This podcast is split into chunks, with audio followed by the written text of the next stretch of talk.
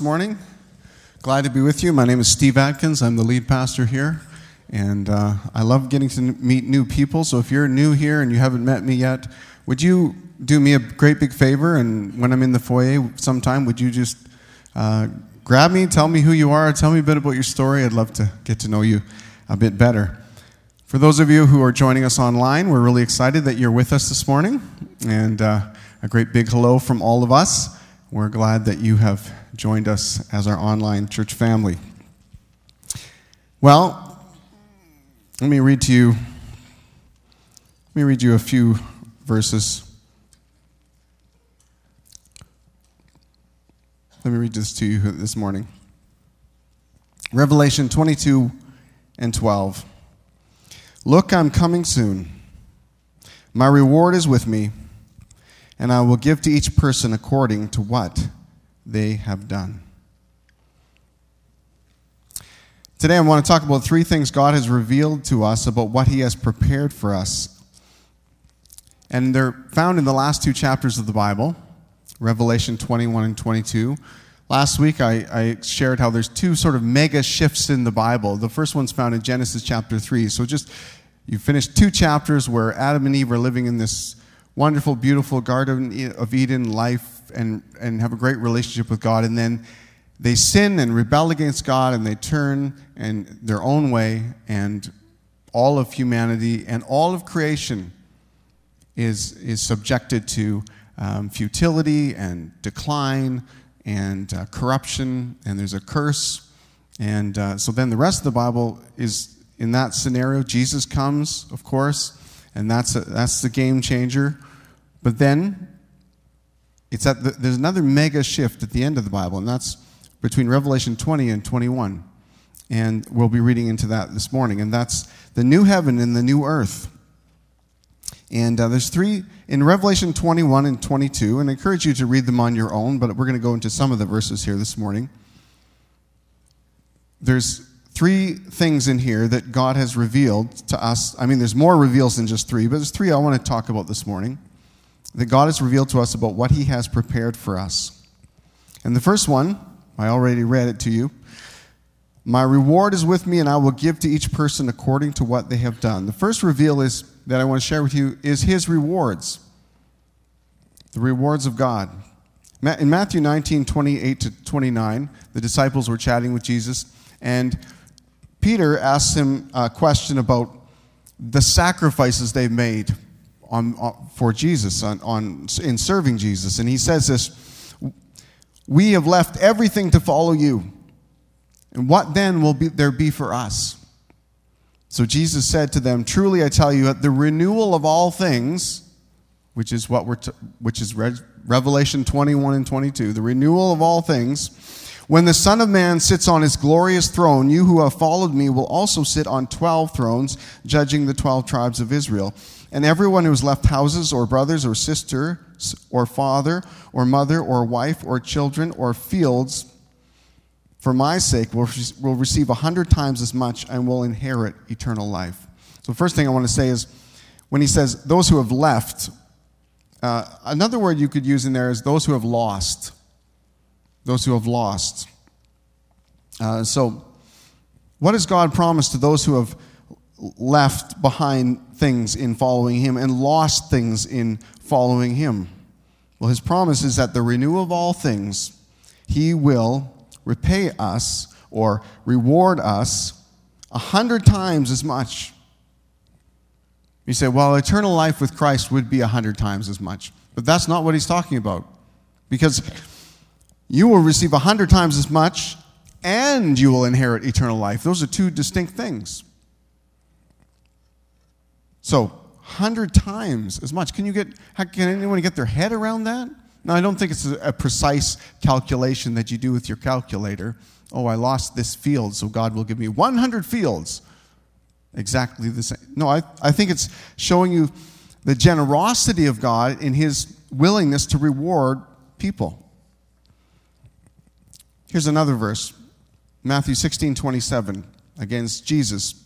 He said, The Son of Man, that's talking about himself, is going to come in his Father's glory with his angels, and then he will reward each person according to what they have done. He's going to reward each person according to what they have done. You know, Jesus talked a lot about rewards, especially in the book of Matthew. Um, Jesus talked about you, you get a reward if you give a cup of cold water to somebody in his name. And in the Sermon on the Mount, he talks about rewards repetitively. He talks about when you give in secret, your Father will see what you've done in secret and will reward you. When you pray in secret, your Father will see what you've done in secret and will reward you. When you fast in secret, your Father will see what you've done in secret and will reward you. Reward, reward, reward. So, my dad, my dad noticed this a few years ago, no, quite, a, quite a number of years ago. And uh, I remember he said to us kids in family debate time, I mean, family devotion time, anyhow, often turned into a debate time with us. He said this He says, I think we're supposed to be motivated by the rewards that God promises in the New Testament. And I remember recoiling from this. I remember I had a spiritual answer for this. This is what I said. I said, No, you're supposed to do the right thing because it's the right thing, not because you're going to get a reward. I mean, when we get to heaven, sinners like us, the Atkins family, we'll just be lucky to be there. That will be reward enough. The only problem is, I kept running into people who agreed with my dad on this, like the Apostle Paul. Colossians 3 23 and 24 says, Whatever you do, work at it with all your heart as working for the Lord, not for human masters. That's a pretty good sentiment, but that's only half the sentence. Since you know that you'll receive an inheritance from the Lord as a reward. Not you, too, Paul. Reward as a motivation? Ah. Ephesians 6, 7 to 8. This is still the Apostle Paul. He says, Serve wholeheartedly, as if you were serving the Lord, not people because you know that the Lord will reward each one for whatever good they do. Whatever good they do? Really? I mean, that could include thousands of things in the course of a lifetime.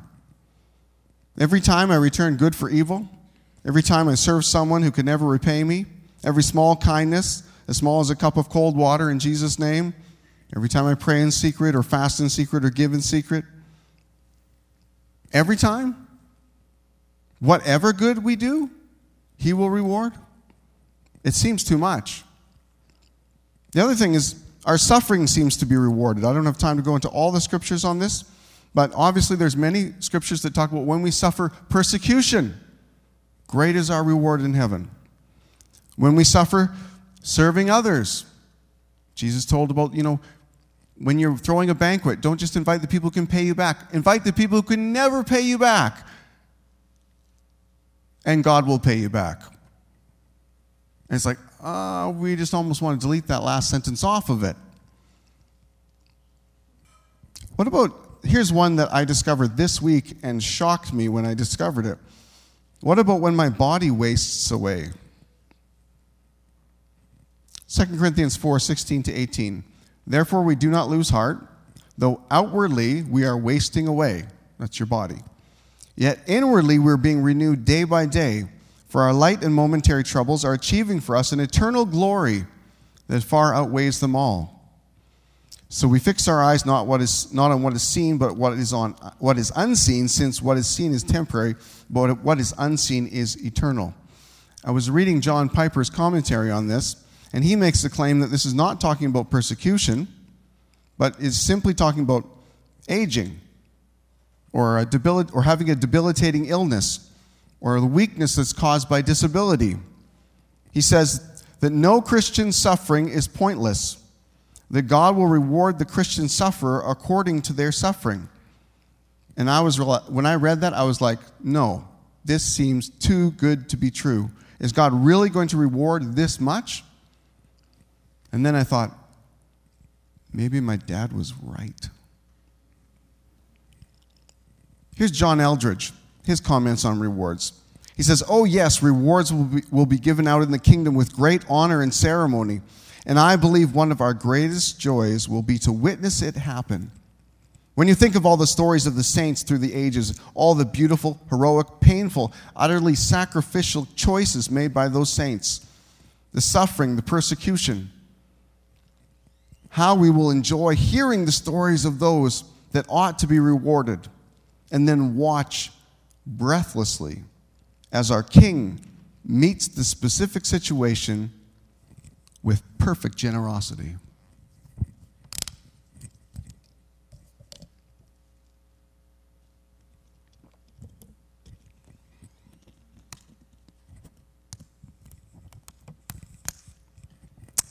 I think John Eldredge is trying to tell us that we're going to rejoice in the rewards that God gives to others and the way God generously gives them to others. Have you ever watched a reward show and they gave the reward to the wrong people? Now, sometimes that's just your subjective view. Like, that's not the Oscar movie of the year. That's not the clearly that's not the rap artist of the year and the Grammy Awards. You know, clearly they got that wrong. But then there's other times where it's absolutely clear they got it wrong. I don't know if, how many of you remember when Steve Harvey read the Miss Universe pageant and he, he read that the winner was Miss Colombia. And then two minutes later, he got up and said, I'm so embarrassed. I read the card wrong. They'd already crowned her. And then they said, It's actually Miss Philippines. And they had to, like, take away the crown from the woman they'd already crowned. That's not going to happen in heaven. There's going to be no wrong rewards. You know, have you ever been, here's one maybe we can relate to. You ever been there and there's been some honor or reward or uh, award being given, and you're sitting there and you're like, man, I would really like that. And you notice there's a little bit of envy in you. Or, or you feel like I deserve it more than they do. I can't believe they're getting this honor or this recognition or this reward. There's not going to be any of that in heaven. And why do I say that those things won't be in heaven? Well, one, God is about giving the awards to the wrong people or, or awarding, you know, wrongly, is God is all knowing. He's omniscient. He knows uh, every detail about every life scenario. So he'll be the perfect award giver. And then the second thing is when we are, if, if we're in the new heaven and the new earth, or if we're in heaven, we will, ex- we will be changed. We won't be living with envy nagging at us or self centeredness bothering us or, or any of those things, we're going to recognize that God has done everything perfectly in giving rewards, and we're going to rejoice. We're to, not going to be sad or mad about it. We're going to rejoice because our struggle with envy or our struggle with our own self centeredness will be over before that. We'll rejoice in the rewards that God gives to others. Here's C.S. Lewis on the topic of rewards. And you know, it's funny, I read this several times, this quote, and even read it in this series, but didn't really recognize it was talking about rewards. Funny. In fact, a lot of people who quote C.S. Lewis on this quote, they cut off the first sentence because it's talking about rewards.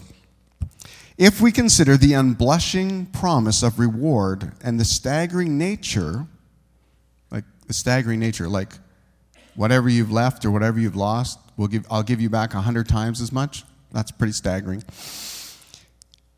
If we consider the unblushing promise of reward and the staggering nature of the rewards promised in the Gospels, it would seem that our Lord finds our desires not too strong, but too weak. We are half hearted creatures fooling about with drink and sex and ambition when infinite joy is offered us. Like an ignorant child who wants to go on making mud pies in the slum because he cannot imagine what is meant by the offer of a holiday at the sea. We are far too easily pleased. I read that quote and I thought, man, how can I strengthen my desire for God's rewards? Well, the first thing is learning more about it. But I was reading Jonathan Edwards uh, about on this, and he, he, he's a famous Christian who lived in the 1800s and he wrote 70 resolutions for his life. I'm going to read you two of his resolutions. And uh, they do read like a guy from his era, so it's very old English. Resolved. Resolved to endeavor to obtain for myself as much happiness in the other world as I possibly can. With all the power, might, vigor, and vehemence I am capable of, or can bring myself to exert in any way that can be thought of. I'm going to do whatever I can to obtain as much happiness in the other worlds as I possibly can. In other words, he believed in God's willingness to reward. And he desired to see those things in his life. Here's his other resolution that I'm going to read Resolved. They all start like that. Never to do anything but duty. And then, according to Ephesians 6 6 to 8, do it willingly and cheerfully as unto the Lord and not to man, knowing that whatever good thing any man doth, the same shall he receive of the Lord. So he made lots of resolutions about his life, but these were just really about I have read scripture, it says God will reward in the life to come. And it's not just eternal life, but it's more than that. And I want those things. I want to be motivated by those things. My kids' school, they give out tons of awards at the end of the year sports, arts, good attitude, showing potential, a rising star.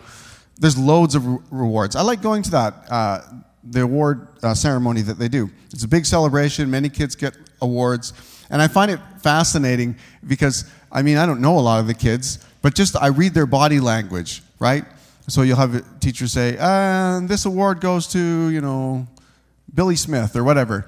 And you'll see this kid sort of come up there and he's like, oh yeah, shout out to my peeps, you know, I got the, you know, he's all excited and, and he's just, you know, look at me, I got the award. And then he's like, hey, teacher, let's Snapchat, you know. And it's just like, I'm sitting there and going, hmm, I don't know if I, it would be easy for me to have given that kid that award.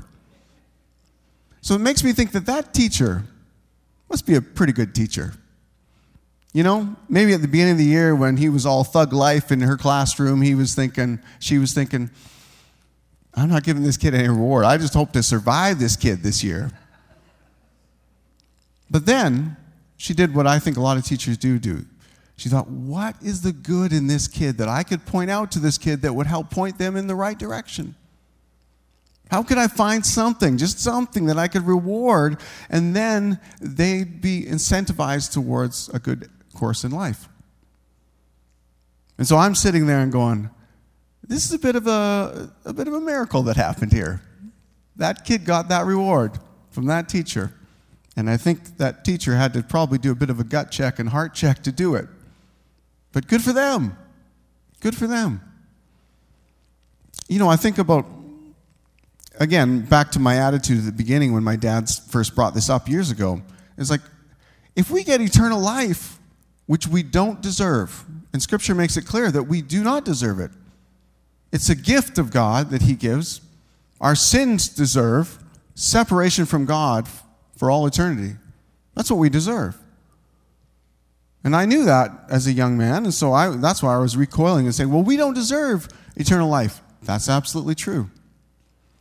And so it seemed to me that for God to give us anything more. Like, it seemed to me like if I was in heaven, if God leaned over and said, Hey, you're lucky to be here, I'd be like, Yeah, I know. And yet I find that God, who not only gives us what we don't deserve, the forgiveness of our sins and eternal life with Him, is also eager to give out rewards in heaven. And it seems like again and again the, the emphasis in the New Testament is that should motivate us. Now, I think it's hard to get our heads around it, and I'm still getting my head around it, to be honest, because I was very resistant to this idea for many, many years. But it, just in this study of studying about heaven, I couldn't get away from it. I think rewards are mainly about faith. Uh, you, uh, there's an element of you trusted God, and so you did these things, and that's what it requires, right? There's a lot of again, that whole teaching where in the Sermon on the Mount where Jesus says, eh, the stuff you do in secret, you do in secret. In other words, nobody sees it. You get no street cred, you get no reward here on earth for doing it. And it may be something you have to do again and again and again. You have to forgive someone again and again. You have to, you have to be patient with somebody. You have to be compassionate towards somebody. And it's, It's difficult. And so I can see why some people say, well, I don't want to do that. And Jesus says, you know what? I'm, I see it all. I see it all. And someday I'm going to tell your story rightly. I'm going to tell the parts of the story that nobody knew, the hidden parts. And I'm going to reward the good stuff. I'm going to reward what you've done. And just, you know, the thought of Jesus' perfect rewarding. Have you ever been in a reward thing where it's your friend up there or somebody you knew and you just thought, oh, this is so right. They so deserve this. I'm so glad they're being recognized? I think we'll have that experience again and again and again. And ultimately, all of these things will come around to give glory to God. See, people did things in faith. They prayed, they fasted, they gave, they sacrificed when there was no reward here on earth because they believed that God was the ultimate rewarder of his followers. So that's the first reveal is his rewards his rewards. Here's the second reveal his city. His city. What's the most beautiful city you've ever been to? You ever stepped off a plane or, or, or drove around a corner and suddenly you saw, wow, what an amazing city? Uh, in 2008, I was on my way to Africa, and I had six hours in the Paris airport and convinced a couple people I didn't know very much to join me in going into the city to see if we could see the Louvre and uh, Notre Dame Cathedral. And it's the city of lights, it's the city of love, Paris, right? That's not what I felt. that's not what I felt when I was riding on the metro when I went in. Because when you're riding on the metro from the airport into the city, you go through this industrial district that is gritty and grimy, and there's graffiti everywhere. And you feel like, you know what? If the metro stopped here, I would not get off. Maybe for my own safety, I would not get off. And that's how it is with all our human cities, right? You know, they could always be better, right? You know, imagine New York without the traffic, or LA without the smog, or Moose Jaw without the potholes. A chorus of potholes right there. I wondered what would happen when I did that. You know, I've actually noticed they've started to fill a bunch of the ones I've been dodging for a while. They've started to fill them in, so I'm, I'm thankful for that. Thank you, city workers, for, for making it easier to drive. that is awesome. Well, the second big reveal is his city. Revelation uh, 21, 9 to 11 says, One of the seven angels who had seven bowls full of the seven last plagues came to and said to me, Come, I will show you the bride, the wife of the Lamb. And he carried me away in the Spirit to a mountain great and high, and showed me the holy city, Jerusalem, coming down out of heaven from God. It shone with the glory of God, and its brilliance was that of a very precious jewel, like, like a jasper, clear as crystal. So it gleams like, this city gleams like a jewel. It's not a dirty city, it's not gritty or grimy like the trip into Paris. It gleams like a jewel, and it's gorgeous like a bride. And you think about the bride. The last wedding I performed, um, it was really neat because uh, the plan was that, um, so the bride was off in one area, and her two kids were going to be part of the groomsmen. They were quite young. And so the plan was, though, that they were going to get a special privilege. And the special privilege was before the whole ceremony began, at the last second, they were going to get a chance to go visit mom and see her in her wedding dress. And the groomsmen didn't get to do that, and the groom obviously didn't get to do that. And, and the whole place, we had to wait our turn for the reveal of the bride, but they got a sneak peek. And so John's getting a bit of a sneak peek of what all of creation is waiting for the revelation of the New Jerusalem. Now, New Jerusalem is interesting because in Revelation 21 1 to 5, it tells us a, little bit different shades. Same idea, but a, little different. Then I saw a new heaven and a new earth, for the first heaven and the earth had passed away, and and there's no longer any sea. I saw the holy city, the new Jerusalem, coming down out of heaven from God, prepared as a bride, beautifully dressed for her husband. And I heard a loud voice from the throne saying, Look, God's dwelling place is now among the people, and he will dwell with them. This is the excitement about the, the, the, New Jerusalem. This is the excitement of heaven and earth coming together. It's where heaven is where God dwells, earth is where we dwell, and they're coming together. So God will dwell among his people.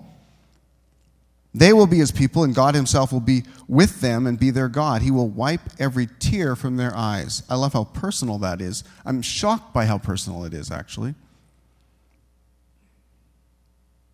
There will be no more death, or mourning, or crying, or pain, for the old order of things has passed away.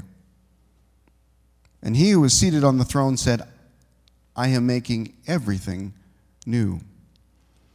So God's dwelling among the people means comfort for, for people. It means the end of the old order, and the old order had was was punctuated with death and mourning and crying and pain.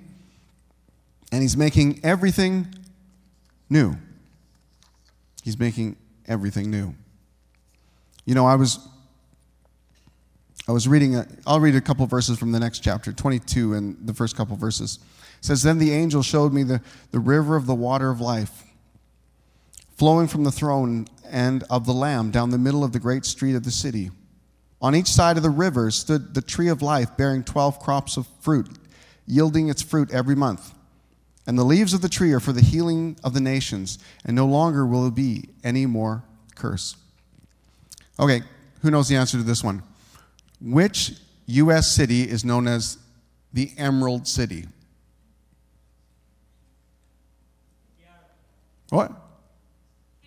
What? I think I think yeah. Seattle. Seattle's the right answer. Good, Ron. You got a thousand church points. I'm not sure what they're good for, but you get them.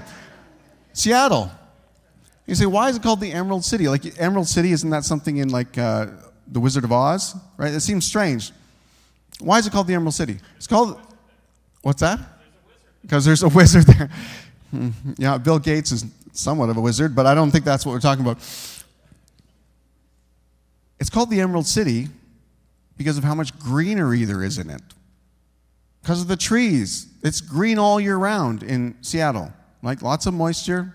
You know, the driest part of the year is the summer, but throughout the winter, there gets lots of rain and there's lots of evergreen trees.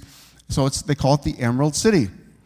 And um, it's interesting when you, you read more about the, how the, this New Jerusalem, you talk about how it's, it's, uh, the walls and stuff are made out of jasper. I looked into that and I, and I found out it's actually more like emerald, the Emerald City. Because the old way, when people would describe a jasper in ancient times, they were usually talking about something that was translucent and green. Whereas a jasper could be red or different other colors and is opaque. It's, but this, you know, I thought, it's cool. This is the Emerald City. I wonder if that's where the Wizard of Oz creators got this idea for the Emerald City there.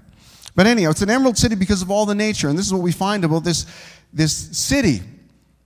It's not some sort of industrial complex or that just something that occasionally has a park space. It is a coming together of um, God's beautiful nature and the best in what we have in cities. So it's a, it's a garden city, it's a nature city. That's where we have rivers and and uh, fruit, uh, fruit trees and, uh, and uh, water, clear, clear as crystal. It sounds actually quite beautiful. But the feature that really stood out to me was the one I read at the very end. It says, No longer will there be any curse. No longer any curse. So, no more curse is good news because it means no more disability or disease or decline in us, but also in creation. It also means no more struggle with sin in us. Think about that. No more struggle with sin in us. Like they say, the leaves of the trees are for the healing of the nations. And that sounds incredible to me, and I don't know all of what it means, but what I want to be healed is my struggle with sin. That's what I want. I want that to be healed in me. My selfishness, my pride, my arrogance, my struggle with sin. So just imagine, You know those things where you keep tripping up, where you struggle? Imagine that you're healed of that struggle. Imagine that. Imagine that. I try, I try to get my head around it I just th- to think about that, and I thought, that would be amazing. That would be amazing. Like, uh, my, my wife would find that amazing. If I'm not struggling with the same things over and over again, if I'm not, you know, oh my. Imagine being healed. No more curse. No more curse. You know when I looked at No More Curse, I thought, wait, wait, wait, wait, No More Curse. Isn't there a Christmas song about that? There is. Joy to the world. I want to read you the lyrics to Joy to the World. And I, I was, this is again, this is another one of this week's revelations out of studying Revelation. I was like shocked when I read Joy to the World again. Joy to the world, the Lord is come. Let earth receive her king. Let every heart prepare him room, and heaven and nature sing. It's a Christmas song, right? So when Jesus came the first time, did the earth receive her king? No. Even the Israelites rejected Jesus as king. Did every heart prepare him room? Well, many hearts did. And throughout history, many, many more hearts have. But no, not every heart has prepared him room. And is heaven and nature singing? Well, actually, Romans 8 tells us heaven and nature are groaning. Well, nature, earth is for sure is groaning under the weight of sin and the curse. So that, okay. Second verse. Joy to the earth, the Savior reigns. Let men their songs employ, while fields and floods, rocks, hills, and plains repeat the sounding joy. This is very similar to the first in its messaging. And it, again, focuses on him being the king but is he reigning? Is all of creation under his reign? Is the earth under his reign? Not fully. Not fully. He is the king, he is the king of all, but it's not under his reign. Verse 3 No more let sins and sorrows grow. Is that still happening? Yes, that's still happening. Watch the news. Sins and sorrows are growing. Nor thorns infest the ground. I don't know about thorns, but dandelions are infesting my lawn, so I think that the curse has not gone away. Anyhow, he comes to make his blessings flow, and get this, far as the curse is found. That's the scope of his victory over sin and death and the curse. And we haven't realized that all yet. I mean, he's won that victory. It hasn't been applied in every, to all of creation and, and, and to every and to everything. He hasn't made everything new yet. But that's the scope of his victory. For as the curse is found, he will undo the curse. Everything that has been cursed, he is going to make new. He's going to renew. Far as the curse is found. Is the full scope of his redemption. Here's the last verse He rules the world with truth and grace. Has this happened yet? No, but he will. And makes the nations prove the glories of his righteousness and wonders of his love. Uh, Revelation 21 and 22 talk about the nations coming into this New Jerusalem and bringing the, their splendor into there. They're bringing their glory into there, but it's all meant to glorify God.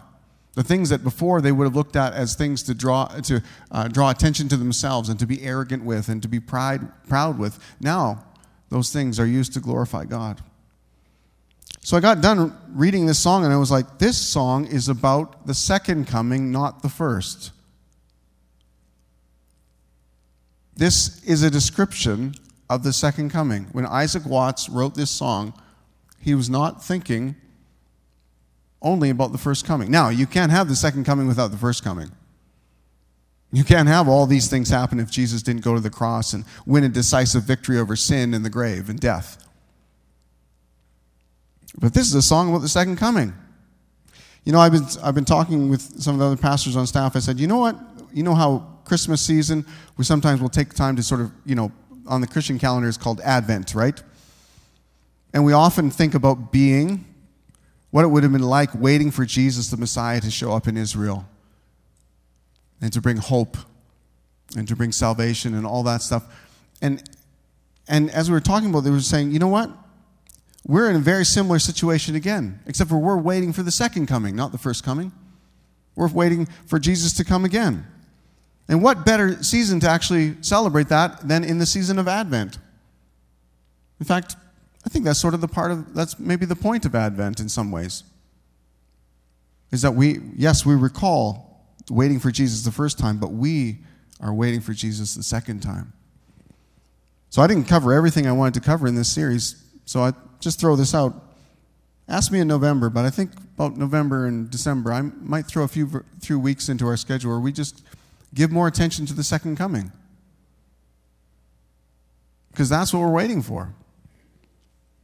And we don't want to be people who are asleep and not in the right position when we're waiting for the second coming.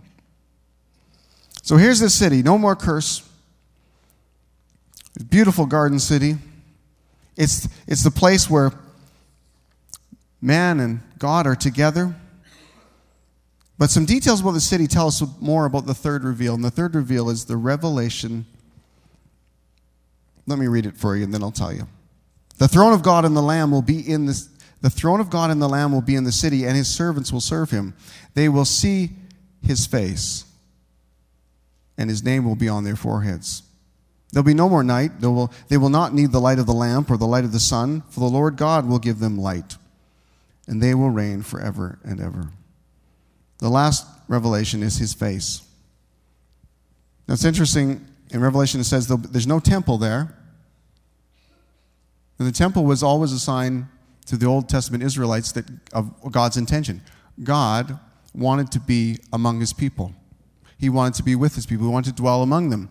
But because of human sin, human sin and God's holiness, they do not, they cannot not compatible. And so God's holy presence would dwell in the, in the temple or the tabernacle.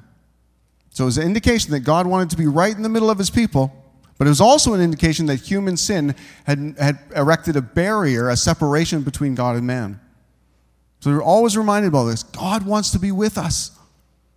Our sin has separated us from God. Those things were always potently there in the temple. But the temple's not there in the new heaven and new earth. Because Jesus has dealt with our sin problem on the cross. And those who trust in what he has done how he's sacrificially died for us to be, uh, for the penalty of sin to be removed from our lives, they will be in the new heaven and the new earth, and they don't need a temple barrier between them. It says they will see his face. In the Old Testament, seeing Jesus, the God's face was a no-go zone. Moses wanted to see the glory of God, asked to see it, and God said, I'm going to hide you in a rock, I'm going to cover with you with my hand, and you'll get to see my back. And when he came out of that experience, his face shone. The secondhand shining was so much on his face, people couldn't even look at him. He had to wear a veil. That's how potent the glory of God was. Isaiah has, a, has a, a vision of the Lord, and he falls down in abject terror because he is an unclean. He says, I am an unclean person. Woe is me. Basically, I am going to die because my sin and God's holiness are totally incompatible. Throughout the Old Testament, people would have visitations of angels, and they would go, I'm dead because of my sin. I can't be in this, I can't be where God is. I can't dwell with God. There has to be a barrier. The Old Testament high priest, they put bells on his garment, and tradition says they would also attach a rope to his leg for the once a year trip into the Holy of Holies. Once a year. Only the high priest could go in. It happened once a year. And if he, and the thing was, what if he goes in there and we hear the bells ringing and then we stop hearing the bells ringing? Like, what if he dies in there? Nobody's going in there after him because we're, we can't be in the presence of God because of our sin. So they tie a rope around his ankle. And if the bells stop ringing long enough, they start tugging on the rope to pull him back out. That was the intention. I don't know if it ever happened exactly like that. It was all the recognition that our sin has separated us from God again and again and again. So here you have the New, New Jerusalem. There's no temple. Because God is his temple. Paul in Philippians, he said, Now we see through a glass darkly, but then we'll see face to face. See God face to face. The thing that was a no go zone for all of human history from Genesis 3, since the mega shift of the fall happened and the curse began, will be undone. And we will see him face to face. And we'll have the capacity because we'll have fully renewed, sinless bodies. We'll be made righteous through the power of the Holy Spirit. Sin will not be a barrier between us and Him. Randy Alcorn, in his book Heaven, says this Not only will we see His face and live, but we will likely wonder if we ever lived before we saw His face. To see God will be our greatest joy, the joy by which all others will be measured. Let me read you one last scripture here this morning. Since then, you've been raised with Christ. Set your heart on things above, where Christ is seated at the right hand of God. Set your minds on things above, not on earthly things. For you died, the old you, the old sinful, separated from God you, and your life is now hidden with Christ in God. When Christ, who is your life, appears, then you also will appear with him in glory.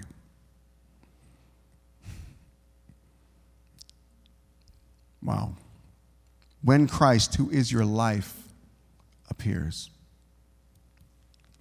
Some people have asked me if I'm going to deal with are we married in heaven?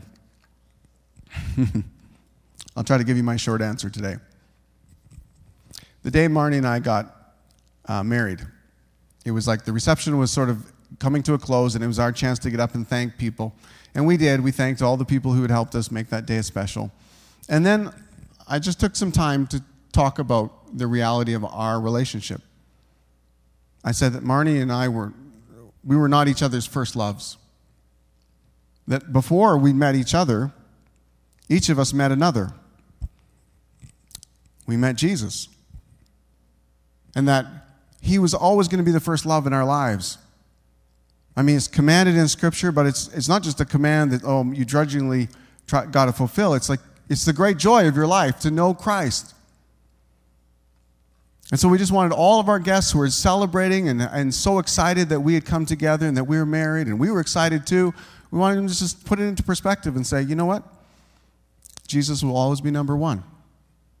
And that's, that's something we're going to share, that we're going to always have Jesus number one in our life because we, we know He's our greatest joy, He's our greatest treasure, He's our greatest love. I mean, the new heaven and the new earth is the place you're made for, but the person you're made for is Jesus. Now, that was a couple naive kids in love 24 years ago. And now, 24 years later, as I'm studying on heaven, I, it, it all comes back full circle. Now, will we be married in heaven? I don't think so. I don't say that tritely. I have a good marriage.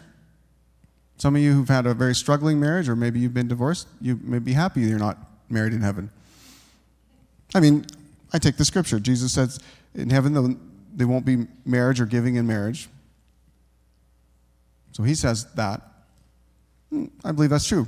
I believe marriage now is a, is a picture of our relationship with God then. So it's not that marriage is a bad thing. God created marriage, but it was meant to be fulfilled in a greater reality.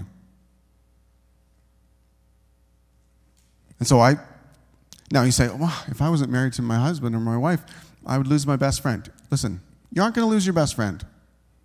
If they're your best friend, I don't think that's going to change. I think you, it's not like you're going to have a mind wipe and you won't remember all the things you worked hard to do together, the things you did, all the, all the memories, the way you struggled in the trenches together. That's not going away. If anything, the relationship you had with your spouse here on earth is going to be enhanced when you get to heaven. But the reality that we've been living our, our whole existence for of man and God together, dwelling together in that intimate relationship, that's what it's all been pointing to.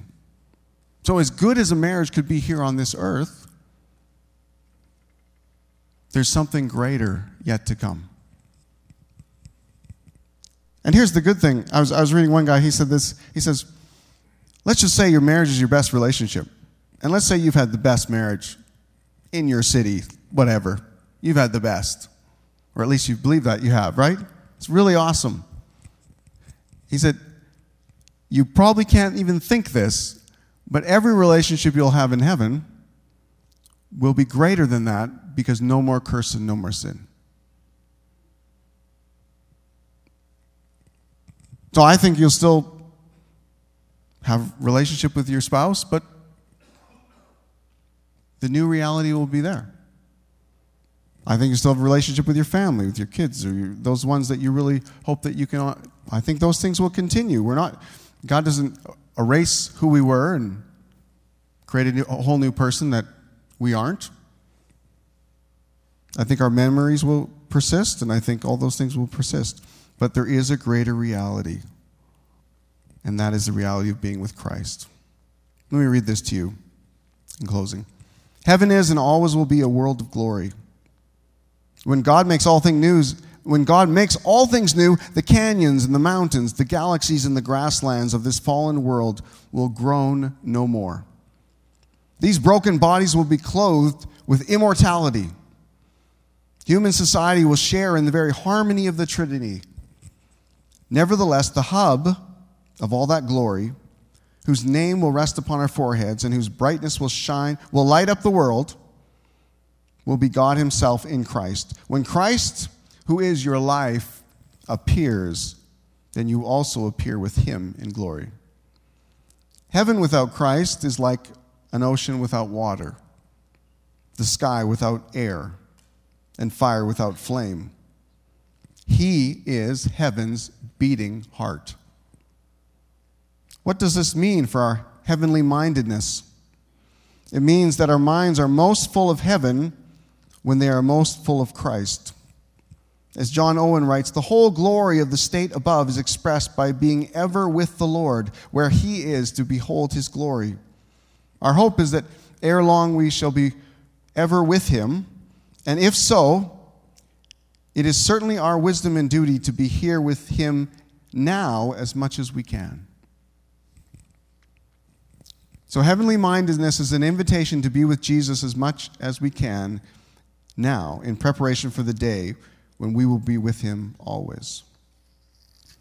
Here's my encouragement for you Summer's upon us. I know it's short in Saskatchewan. We try to squeeze everything we can out of it, and I think you should. I think this will help you. I encourage you to begin your day with Jesus. Fix your meditations on Jesus. Retreat through the day to Jesus. Set your mind on things above, because set your minds on things above at its core means set your minds on Jesus. Would you stand with me?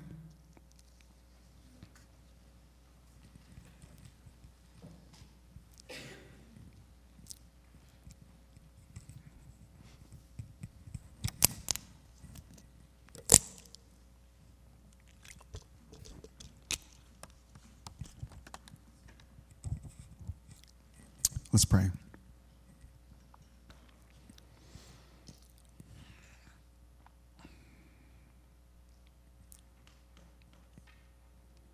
Lord, we, we acknowledge our limitation in understanding all that you have prepared for us.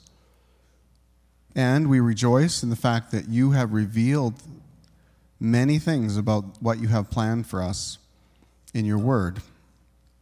So I thank you that you've done that. I thank you that you've given us things that uh, maybe at first puzzle us and maybe sometimes perplex us, but as we see more and more of what your scripture says, those things, they bring us life and anticipation. And you said that heaven was meant to be an anchor for our souls. There's a lot of things that blow us this way and that, and we need an anchor. We need you, your uh, the vision of what you have for us to be that anchor in difficult times. Lord, I pray you give us perspective. Give us heavenly perspective. Yeah. Lord, I pray, I, I thank you that there was no one more heavenly minded than you. And yet you, you sweat and you served and you denied yourself and you went to the cross and you battled sin and you won the victory here on earth because you were heavenly minded. And so we as your followers, we need to we need to come into that alignment with you. We need to draw on what will be true in the kingdom yet to come that isn't true here. When we say the Lord's Prayer together, we need to recognize that you are our Father in heaven and that we do want your, your kingdom to come and your will be done here on earth as it is in heaven and as it will be in the new heaven and the new earth. Lord, I pray we'd be like trees where our roots would just go into the nutrients of the promises that you have for us for the future. And then we draw that goodness, that the fruit of, of, um, of what is yet to come, we draw that back into this world here. Help us live here with the values of the life yet to come. We need your help to do this, and we, we praise you because we think that we're not asking for something that's outside of your desires for us, but it's well within what you desire for us to be citizens of heaven and looking forward to our great reward while living here, engaged in serving you. So lead us in that, we ask. In your name. Can we just